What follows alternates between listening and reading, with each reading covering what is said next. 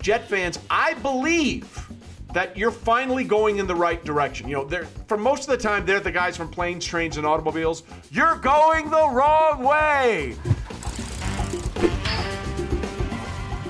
As you know, football is right around the corner, and you need to get in on the action with DraftKings Sportsbook, an official sports betting partner of the NFL. So download the DraftKings Sportsbook app now and use the promo code WINGO to receive $200 in free bets when you place a $1 bet on any football game and get a free shot at a million top prize with your first deposit. That's promo code WINGO for a limited time only at DraftKings Sportsbook, an official sports betting partner of the NFL. Must be 21 or older, New Jersey, Indiana, or Pennsylvania only, new customers only. Minimum $5 deposit and $1 wager required. One per customer, restrictions do apply. See DraftKings.com slash sportsbook for details, and if you have a gambling problem, call 1-800-GAMBLER or in Indiana, 1-800-9-WITH-IT. Hey everybody, what's up? Welcome into another version of the Chop Shop. Trey Wingo here with you as we get set to break down and preview the AFC for the upcoming 2021 NFL season. And who better to break it down with my good friend Mark Schlereth, who of course won some Super Bowls as a member of the AFC, too, with the Denver Broncos. What's up, buddy? How are you, man? It's always good to uh, see your sunshiny face, even though we can't connect in person as much as yeah. we used to on a weekly basis back Correct. in our former lives. It's always great to connect with you. Uh, as uh, as our friends on Cobra Kai say, hash brown send it to the internet. So it's always good. virtually, we're still doing the same damn thing, which is wonderful. We're brought to you by DraftKings. As we said today, we're breaking down the AFC, and if we're breaking down the AFC, Mark, we have to start with the team that has ruled the AFC the last two years, the Kansas City Chiefs. Uh, they've been to back-to-back Super Bowls, won Super Bowl 54, and then got destroyed in Super Bowl 55 because their offensive line was in shambles. And my fine producer, Scott Turkin, has put this as the rundown item for the Chiefs. What did the Chiefs learn and how will they respond to the Super Bowl loss? I submit to you, uh, counselor, that they've already told us their response. They rebuilt their entire offensive line because they know how important that front wall is in front of their half a billion dollar man. There's no question about that. And one of the things about the Chiefs that make them unique over the course of their championship runs and their back to back Super Bowl play, before they had all kinds of injuries across the board on the offensive line, one of the things that made them unique, Trey, is I don't think there's a team that I studied that spent more time getting five eligibles out in the pattern. Meaning you're having 5 0 protection, our 5 against whichever five you bring. And we are we are relying on two things. One, our ability to protect, our ability to be outstanding, and two, your quarterback's ability when we do miss to make defenders miss and make something big happen. The off schedule nature of football because there's nobody better than Patrick Mahomes at that. I, will say this I hope that Andy Reid, and I, I, I say this with a certain amount of trepidation, I hope that he learned his lesson about football hubris, meaning, you got to run the ball. When teams are giving you the opportunity to run the ball, the, the Buccaneers were saying, we'll give you six yards of carry, take it. And I yeah. think their running back got what, seven, eight carries, average seven yards a carry. And they decided we're going to win the way we win. And yeah. that to me is, that to me, there's a certain level of football hubris there that you have to it's your job as a play caller to take the onus off that offensive line especially when they're injured and if somebody's going to give you 7 yards of play you damn well better take it well, it's interesting you say that because that has sort of been the bugaboo for Andy Reid in certain situations in the past. Uh, when Alex Smith was his quarterback and they had that uh, lead on Tennessee in that playoff game a few years back before Patrick Mahomes took over. Uh, and then Travis Kelce got hurt and they didn't give the ball to Kareem Hunt at all. That had also happened to him in Philadelphia. But I just, just so people understand, in case they'd forgotten, this is now the projected starting lineup uh, for the Kansas City Chiefs on offense. At left tackle, Orlando Brown, who we all know was tremendous in Baltimore. That's a massive upgrade from whoever was starting there before. Uh, then at left guard, you get Joe Thuney, who comes over from New England, and everybody in Patriots camp will tell you how valuable Joe Thuney was during his time there. Uh, then you have center Creed Humphrey, who is a rookie. I totally get that. He's a rookie. However, he has been remarkable in camp, and he was widely thought of as the best center in this year's draft coming out of Oklahoma. Then at right guard, they have another rookie projected starter, Trey Smith. He went in the sixth round out of Tennessee because of some complications with his heart that had some people question his medical at the combine, but he has been killing people in camp. And behind him at right guard is Laurent Duvernay Tardif, who took off last year because he's a doctor and helped battle the coronavirus in Canada. He started in Super Bowl 54 for them, so they really have incredible depth at that position. And then the other one, which is really interesting, is they have Lucas Niang at right tackle. Lucas Niang, of course, was the, the high draft pick from a year ago that opted out because of COVID, and he's also been killing people in camp. That doesn't even have Kyle Long anywhere in that starting lineup. That's how deep their offensive line is right now. Yeah, they've done a really good job of of bolstering that, of understanding the weakness, of attacking that weakness. And some of those players, as you talked about, their right tackle is a guy they've been high on for a while. He just hasn't had the opportunity to play. I think you and I both expect the Chiefs to be the team to beat in the AFC, right? Yeah, absolutely. I think they're. I I, I do think like I don't, we don't even talk about the the other factors, but I think there are so many factors, and they're so hard to contend with on the offensive side of the ball. Even if you hold them down for a while, the issue is uh, you, they get the ball back, and in a minute and a half they score a touchdown, and they're like, "Oh, okay, we're right back in the game." It's yeah. it goes back to that playoff game. Um, where they're down what 24 to Houston 24 and, nothing right and all of a sudden you're like they had the lead the by a half right. they had the lead by the half right you're like, how the hell ridiculous. did this happen? They're just that dynamic on offense. The one thing I always like to say for people to understand, talking about what we expect out of preseason games as opposed to regular season games. A preseason game is a coaching staff saying, here, these are the things we'd like you to do, go execute them. It is not here. These are the things we'd like you to do. Now, here are the things the defense is going to do to take that away from you. So you have to figure out what they're doing before what you're doing. You have to do it in a blink of an eye, right? That's the difference. It's why mm. I hmm. always say it's like saying a tofu burger is a burger, and so is a wagyu beef burger, but they could not be more different. They're technically both burgers, but they are completely different sandwiches. Yeah, I'm gonna I'm gonna bother some people right now about vegetarians or vegans, and here's oh, what bothers me why are you guys taking broccoli and trying to make it taste like meat? We don't take meat as, as, as meatgins. We don't take a slab of beef and try to make it taste like broccoli. I find you guys very shifty. Very well, shifty. I, I will say this those impossible burgers, delicious. Delicious. That's why All I went right. with tofu instead of plant based food. Okay. Um, now, both uh, both of us uh, this summer, uh, Mark, have, have run afoul of Jets fans. Uh, you you with your classic ring thing, and, uh, and then the other day, um, Rich Cimini, who does a great job for our former employer ESPN as the Jets beat writer, put in there something about the poise that Zach Wilson, their rookie quarterback, second overall, has shown so far in camp. And I put something out there on Twitter a couple of days ago that said, hey, this is great and all, but remember, that's the exact same thing everyone was saying about Mark Sanchez in 2009.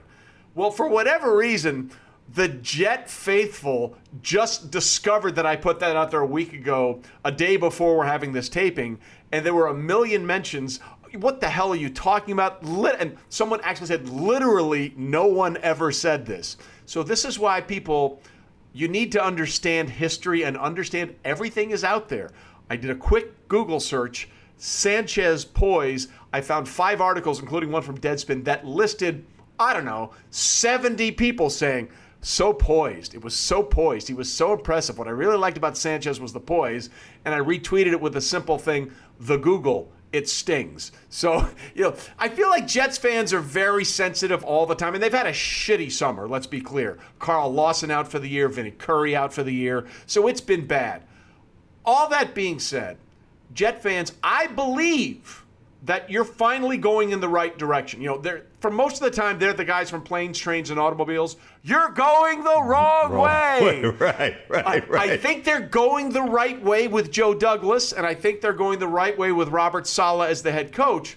But don't tell me about poise from a rookie quarterback because that really isn't what matters in preseason. You're 100% right. And listen, I liked Zach Wilson coming out. As a matter of fact, I took a rash of crap when I said on my radio show in Denver, I'm not so sure after studying Zach Wilson that I didn't like him better than I like Trevor Lawrence. And yeah. not as, you know, a physical specimen, all that stuff, but just Like one of the things I always I I find enamoring for me is when people talk about big schools and the guy didn't play at the level of competition. And I always think to myself, you played at a big school that you dominated that conference in, that you never lose in that conference, and maybe once or twice a year you match up with like talent. When you play at a small school, you're always out talented. Like every team you line up against has more talent than you, or the same amount of talent as you. And what I liked about Zach Wilson was his accuracy and his tight window throws. And I mean, I'm telling you what, he has been, from what I've seen of the preseason, he's been incredibly impressive. As we yep. said earlier, the preseason don't mean diddly squat.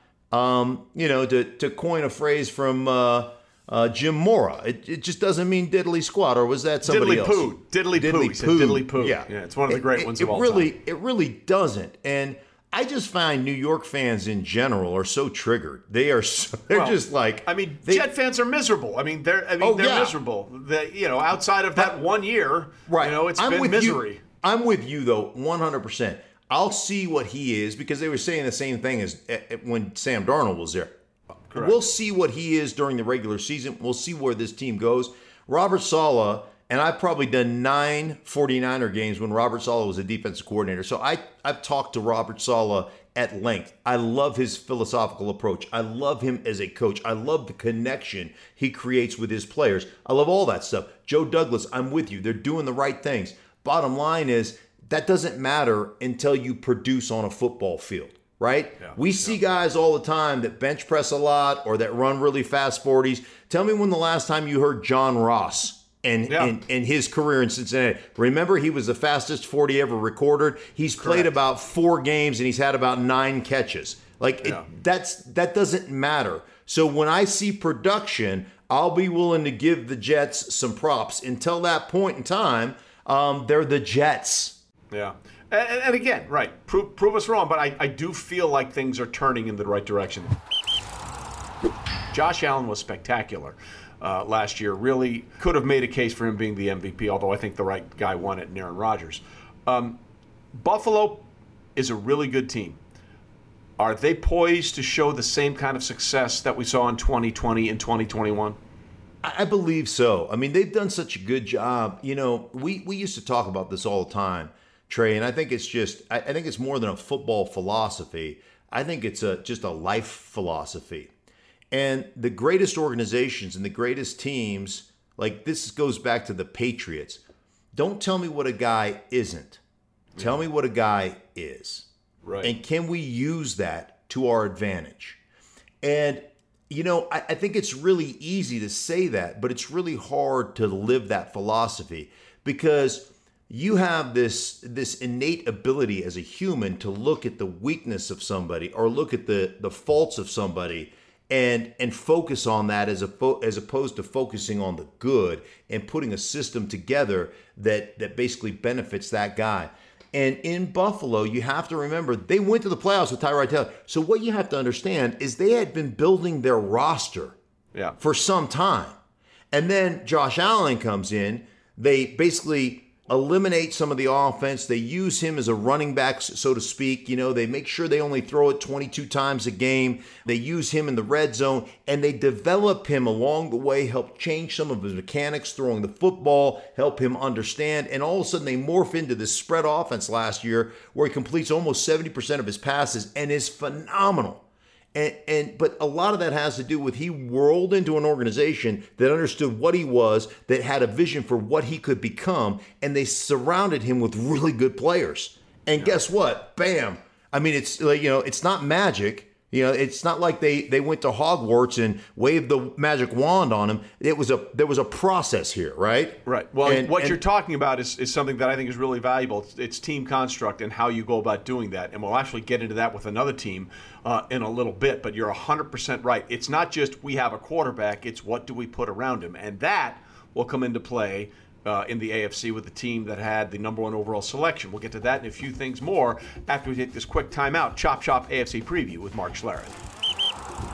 As you know, football is right around the corner, and you need to get in on the action with DraftKings Sportsbook, an official sports betting partner of the NFL. And with the NFL returning, DraftKings is doing this. They're giving you new customers $200 in free bets instantly when you bet $1 or more on any football game. Now, listen up because you don't want to miss this. Head to the DraftKings Sportsbook app now and place a bet of $1 or more on any Week 1 game to receive $200 in free bets instantly. Sportsbooks are not available in your state, DraftKings still has huge cash prizes up for grabs all season long with their daily fantasy contests.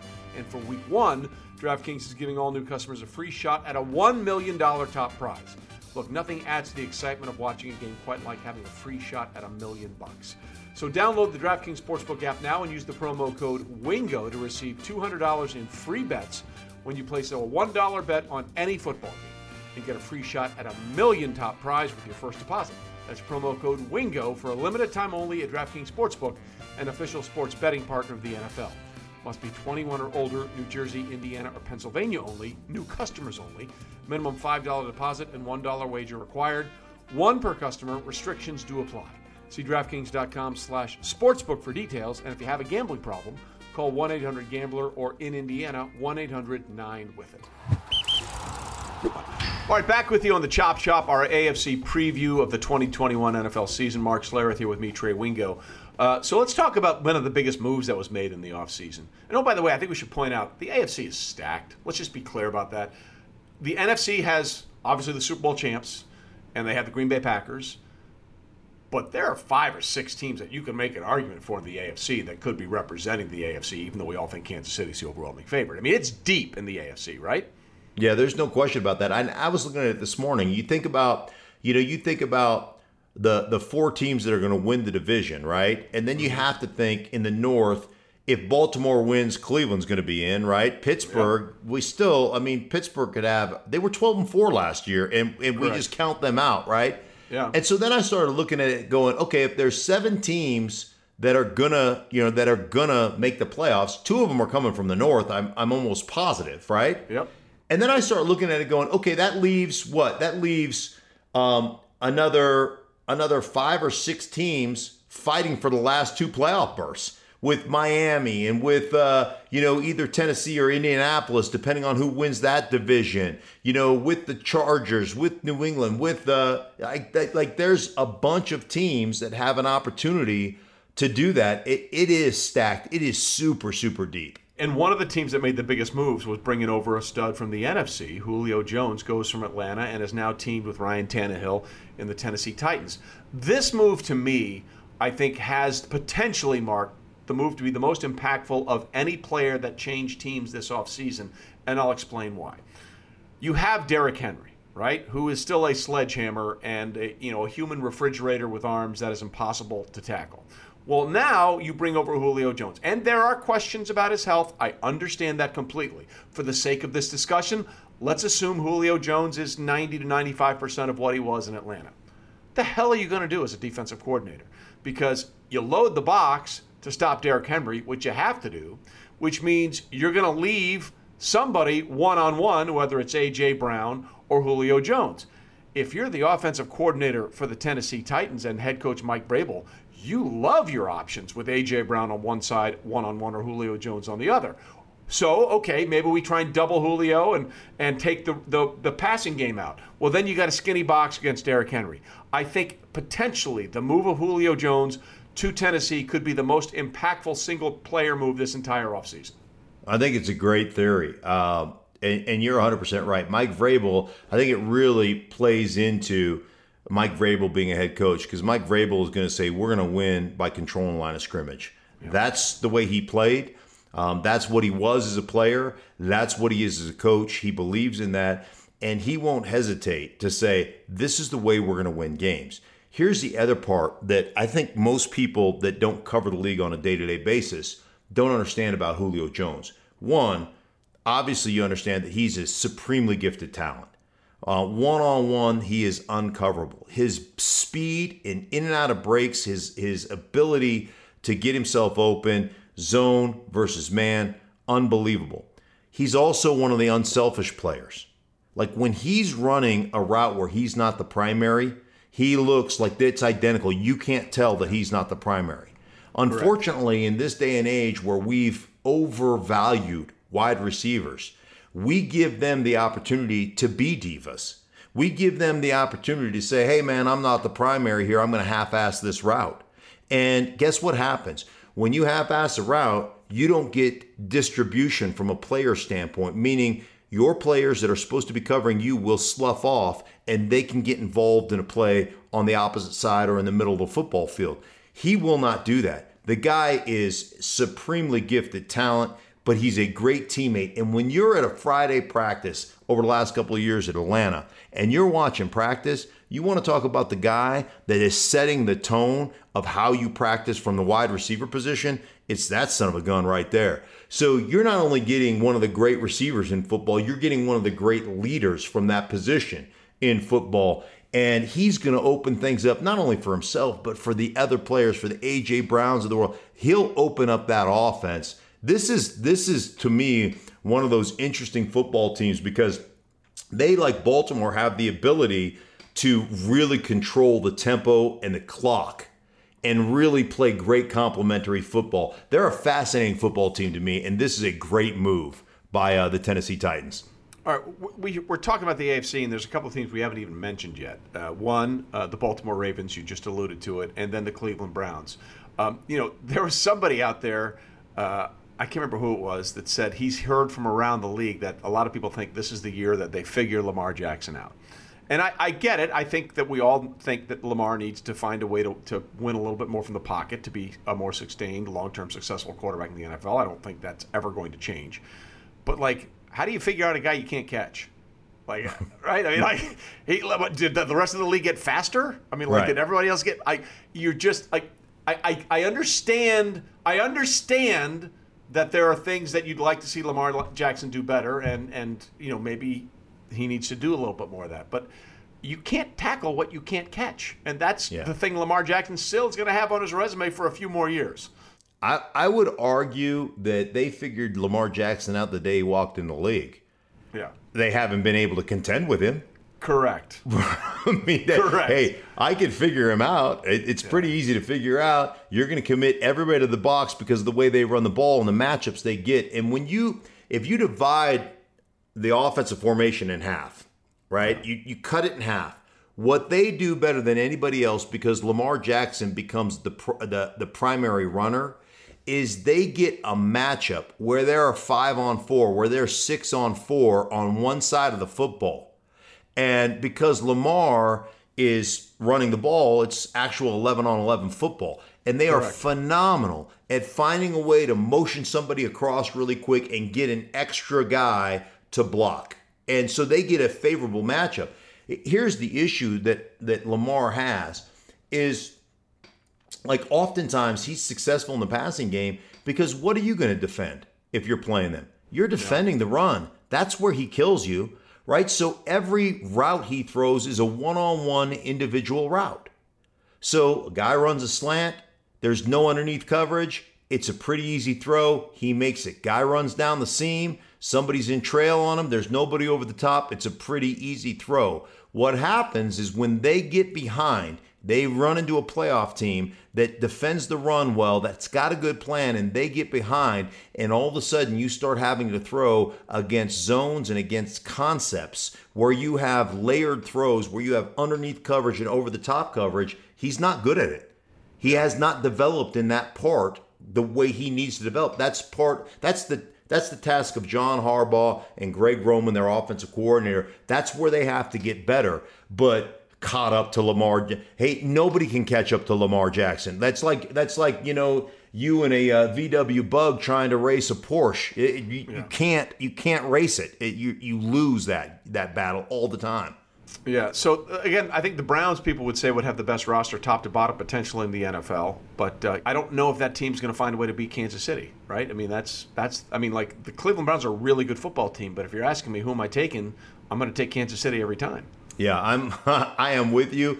I mean, that comes down to that come down to a, a lot of things that you have to do well, and ultimately, it also comes down to let's face it, Kansas City not not executing. Kansas City um, forgetting to run the ball. Kansas City yep. not setting things up. Kansas City saying we're so talented we don't have to set anything up. And, you know, and that's, that's, uh, to beat Kansas City, that's what you're relying on because they are that talented and they are that good.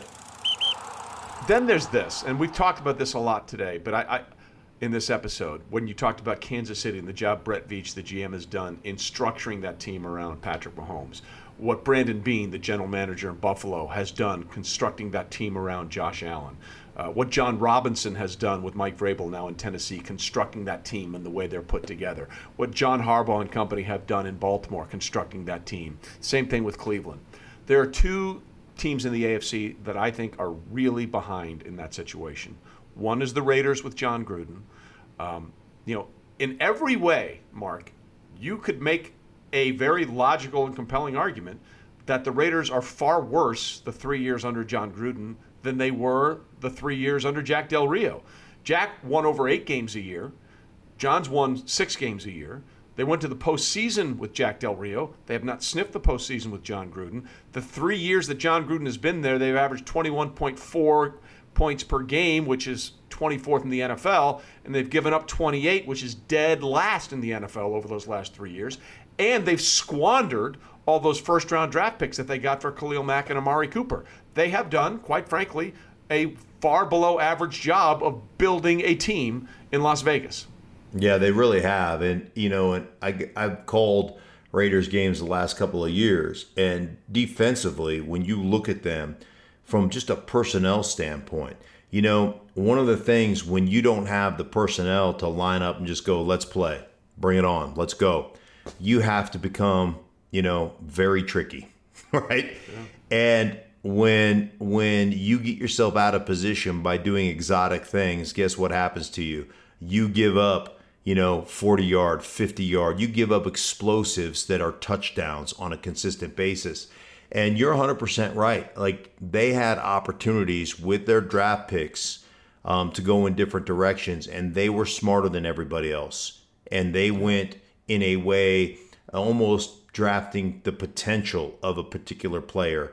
And they haven't worked out. Their decisions haven't worked out. And their personnel is just flat out not good enough. And um, and then you know I think Derek Carr is an exceptional quarterback. Totally um, agree. Um, this is not about Derek Carr. This is about the organization he plays for.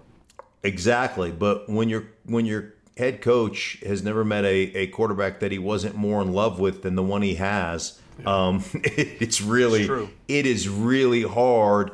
I think offensively to have the continuity that you need and. You know, they've had an outstanding offensive line here the last couple of years. They've kind of squandered that, and now they kind of dump the whole thing and are starting over from scratch. So, yeah, I think the decisions in that building have been head scratching at best. And, and, then there's the Jacksonville Jaguars. Uh, the news came out recently that, oh, shocker, Trevor Lawrence is going to be the starting quarterback.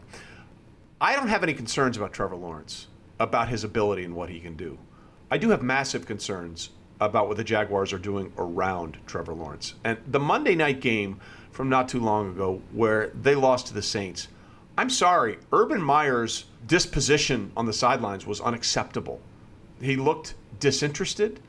People, players pick up on that stuff, right? Mm-hmm. And, and, you know, the Jacksonville Jaguars, the question to me isn't Trevor Lawrence will he live up to the hype? Because if he doesn't live up to everybody's wrong. There wasn't a single person that wouldn't say Trevor Lawrence should have been the number one pick in the draft. We all agree with that, right? If you needed a quarterback, Trevor Lawrence should absolutely have been the first pick in the draft. That I mean, the kid looked like he could play in the NFL when he was a freshman at Clemson. Okay, he, he had the body, he had the poise, uh, he had mm. everything that you would want. So if Trevor Lawrence misses, then everybody's evaluations of draft missed. So it's not to me, it's not about Trevor Lawrence. It's about the responsibility of that team, Jacksonville, to put a team around him and put an offensive game plan around him. And quite frankly, I see that lacking so far this summer. I do as well, and you're 100% right. Going back to Urban Meyer, a good friend of yours, Matt Rhule. yeah. Uh, Matt Rhule's a college coach that's had a ton of success that came into the NFL. And, you know, in honest moments, and this is one of the things I love about meeting with Matt Rhule, he'll be really honest with you, right? Yep. You could see the exhaustion on his face. You could see it's very much like when you're a rookie. When you're a rookie, uh, like the over the it's overwhelming to you. I just went through 4 weeks of training camp Now I have and four preseason games in my day. Now I have a 16 game regular season. Like by week eight, your college season is over. And you just hit the halfway point. and you'll walk in there, you know, as like I'll walk in there as a veteran player, and every rookie's in his locker sleeping, right? He's just like he's beat down because you don't have a sense of what it is. You, you've got to you've got to develop that. And Matt Rhule, be very honest, I'm like, boy, dude, are you all right, man? You look, I'm exhausted. I just like I was not like totally prepared for this. So you got to find your identity, and it takes time. And the, the players pick up on those signals, and they pick up on your ability to connect with everybody.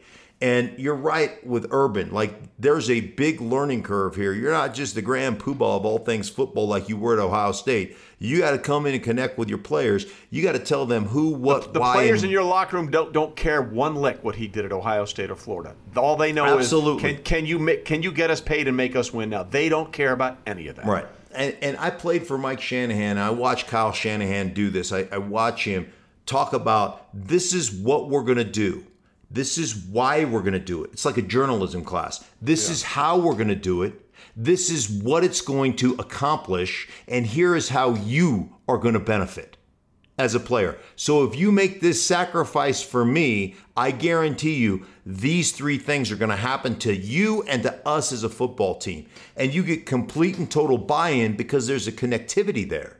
And you have got to be able to do that. I, I put it on because I heard a lot of people talking about should they even play because they've got a lack of talent? Should they even play, um, you know, uh, uh, Trevor Lawrence? And my answer to that is, of course, you should play. Yeah. But it's incumbent upon you as a coaching staff to make sure that you protect him by having an identity, by understanding what you are. And listen, there's going to be some games where you fall and you're down by 14. If you throw it 56 times a game, you're going to get his ass kicked. It's going to be a David Carr situation. What did he take? 78, 76, 78 sacks his rookie year? I joke around all the time, but it's 100% true. Um, I remember when Patrick Ramsey came into the league under Steve Spurrier. You know, and, and, and I've, I've said it a million times. There are people doing five to ten in a state pen that did less to get there than Spurrier did to Patrick or Patrick Ramsey. Like he got the shit beat out of him uh, by a guy who didn't believe in max protection and hot routes. And I mean that poor kid. That poor kid. Like was like he should have been in a body cast every week. Never had a chance. Never had No. a chance. I'm, I'm glad you mentioned Spurrier because it goes, and we'll, we'll wrap it up here. Like the list of college coaches that were awesome in college and then went on to have really good NFL careers in the Super Bowl era specifically is really short. Like it's really short. Right. Dick Dick Vermeil, Jimmy Johnson, Tom Coughlin, Pete Carroll. Like that's kind of it, right? Right. That's kind Yeah. of you could throw John you could throw Jim Harbaugh in there a little bit because he got the 49ers to back-to-back NFC title games and went to a Super Bowl. Um, but it is really hard. Right. And Pete Carroll started coach. off. Remember, Pete Carroll was Yeah. coaching in New England. He was coaching Yeah. for the Jets. He was doing Yeah. all that. Then so he he, went back actually to had an. NFL, yeah, yeah, he had an NFL background before he went and had all kinds of success Right. at USC. It's not easy. Uh, you know, the history is against Urban Meyer being successful, and you know, I just for for for Trevor Lawrence's sake and the Jags' sake, I, I hope they turn it around. But I'm not really optimistic with what I've seen this this summer. Yeah, well, it goes down to Brian Schottenheimer as the offensive coordinator.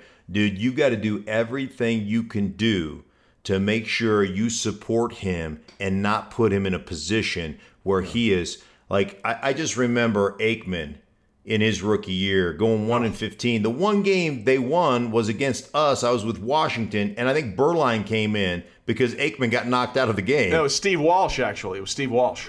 Yeah, well, whoever it was came in and won that game. We were 11 and 0 at the time. He took a beating. And there's very few guys that can take a beating. Troy's a big, strong guy, but very few guys mentally who can take that kind of beating and come back and play the way that Troy Aikman played in his Hall of Fame career. So kudos to him. But um, that list is is probably shorter than the college coaches that, Yeah. that came in and had success in the NFL. So we'll see what happens. Uh, but again, that's our preview Chop Shop edition of the AFC. That'll do it for now. Until the next time I see you on the Chop Shop, buddy, I'll talk to you soon, okay? Okay, bud. Thanks. So that'll do it for our AFC preview.